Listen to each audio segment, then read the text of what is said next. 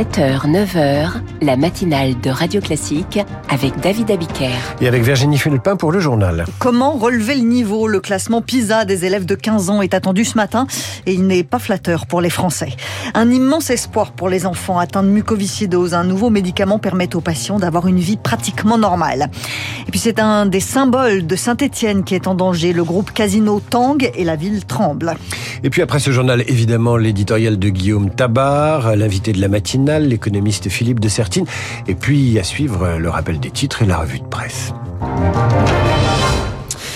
On redoute une nouvelle baisse du niveau des élèves français. Le classement PISA est dévoilé ce matin. C'est une étude annuelle sur le niveau des élèves de 15 ans dans 85 pays. Cette année, l'accent est mis sur les mathématiques et les résultats des élèves français ne s'annoncent pas très bons, comme ça a déjà été le cas ces dernières années.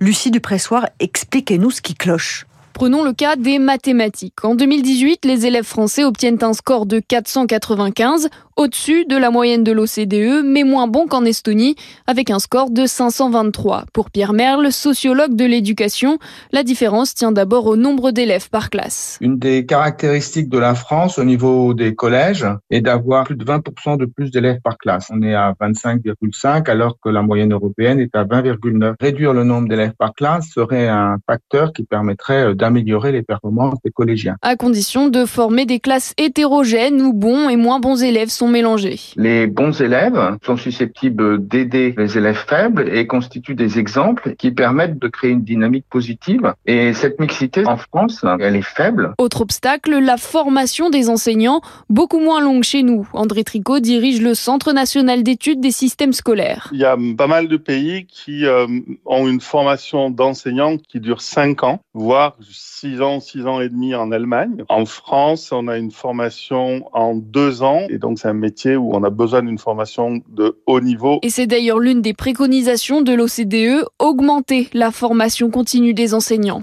Est-ce que Gabriel Attal va annoncer une formation plus longue pour les enseignants? Pas sûr, mais le ministre de l'Éducation nationale doit annoncer aujourd'hui plusieurs mesures pour élever le niveau des élèves.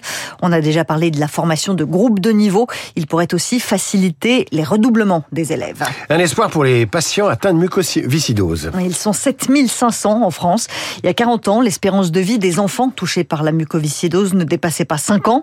Depuis 2013, ces patients ont gagné 10 ans d'espérance de vie, grâce notamment à un médicament révolutionnaire, le Cafrio. À terme, il devrait même permettre aux malades de vivre aussi longtemps que les autres. Ça fait un an que le Cafrio est prescrit aux enfants de 6 à 11 ans et ces petits patients peuvent avoir une vie pratiquement normale, Rémi Fister. Après dix mois de traitement, tout a changé pour Thomas, 9 ans, atteint de mucoviscidose. Les rendez-vous chez le kiné se sont espacés et sa capacité respiratoire a doublé. Moi, je fais du foot. Je trouve que ça m'a aidé euh, à mieux respirer, à continuer de courir, moins essoufflé. En février dernier, c'est le soulagement pour sa maman. Elle a su qu'il était éligible aux médicaments. C'est un vrai changement dans les perspectives, en fait. Il y a une amélioration au quotidien, mais la progression et le pronostic, lui, changent énormément et ça enlève beaucoup de poids sur les épaules. Désormais ouvert aux patients dès l'âge de 2 ans, le Cafrio permet de stopper des symptômes qui sont encore légers. La maman du tout jeune Otto, 22 mois, compte donc les jours. C'est ce qui nous a permis d'accepter la maladie et puis de garder espoir. En plus là, il n'est pas encore en âge d'aller à l'école, donc beaucoup moins en contact avec d'autres enfants, d'autres maladies. C'est inespéré. On a tourné une page. On est en train d'écrire une autre maladie. Isabelle Sermé, responsable de l'unité de mucoviscidose à l'hôpital Necker à Paris. Avec maintenant le défi de savoir l'évolution de ces patients à long terme. Est-ce que véritablement on va empêcher que la maladie ne s'installe Puis évidemment aussi, on évalue les effets secondaires potentiels, puisque finalement on a encore très peu de recul. Hein. Reste que pour 10% des malades, ça ne marche pas à cause de la forme génétique de leur maladie. Pour eux, la recherche se penche désormais sur un traitement à base d'ARN messager. Le Téléthon, c'est ce week-end. Je vous rappelle le numéro pour faire un don, le 3637. La puff, c'est fini ou presque. Les députés ont unanimement voté l'interdiction de la cigarette électronique jetable hier. Le Sénat doit maintenant faire de même et il faudra que la Commission européenne donne son feu vert. Coupons court au fantasme, non, l'aide médicale d'État n'est pas un appel d'air migratoire, c'est ce que dit le rapport remis hier au gouvernement par Claude Evin et Patrick Stefanini. Les auteurs préconisent tout de même de resserrer certains critères d'éligibilité, mais pas de supprimer l'AME comme l'ont fait les sénateurs dans la loi immigration. Les salariés du groupe Casino commencent une grève. Une mobilisation pour un symbole en péril. Casino est très endetté. Le groupe va être restructuré. L'ensemble des magasins pourrait être cédé et 2000 emplois sont menacés. Casino, c'est un morceau de l'histoire de Saint-Etienne et toute la ville s'inquiète, Eric Kioch.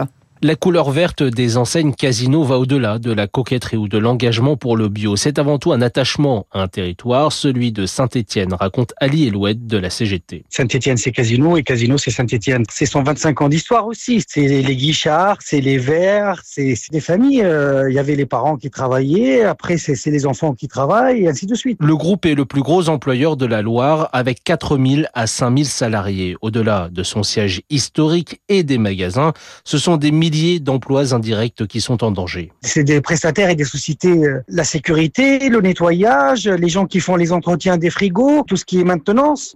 Pour beaucoup, le seul client, c'est le groupe Casino. La chute de Casino aurait des déflagrations économiques et sociales au-delà de Saint-Etienne et toucherait l'ensemble de la région, avance Irène Breuil de la Chambre de commerce et de l'industrie Auvergne-Rhône-Alpes. Ça suscite de vives inquiétudes. Hein. Euh, on a ce traumatisme Manu France hein, qui est là. Euh, si on devait perdre Casino, c'est un tsunami pour le territoire, bien sûr. La faillite de Manu France a coûté 4000 emplois à la ville il y a 30 ans. Combien si Casino venait à disparaître?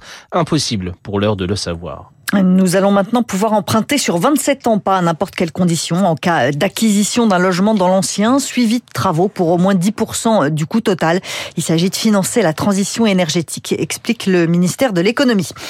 Au Proche-Orient, l'armée israélienne bombarde le sud de la bande de Gaza, à Ran Younes notamment depuis hier. De nombreux civils ont trouvé refuge dans cette ville, mais la ville de Ran Younes a toujours figuré dans les plans de Tsahal pour éliminer d'importants chefs du Hamas. C'est ce qu'explique David Rigoulet chercheur associé à l'IRIS.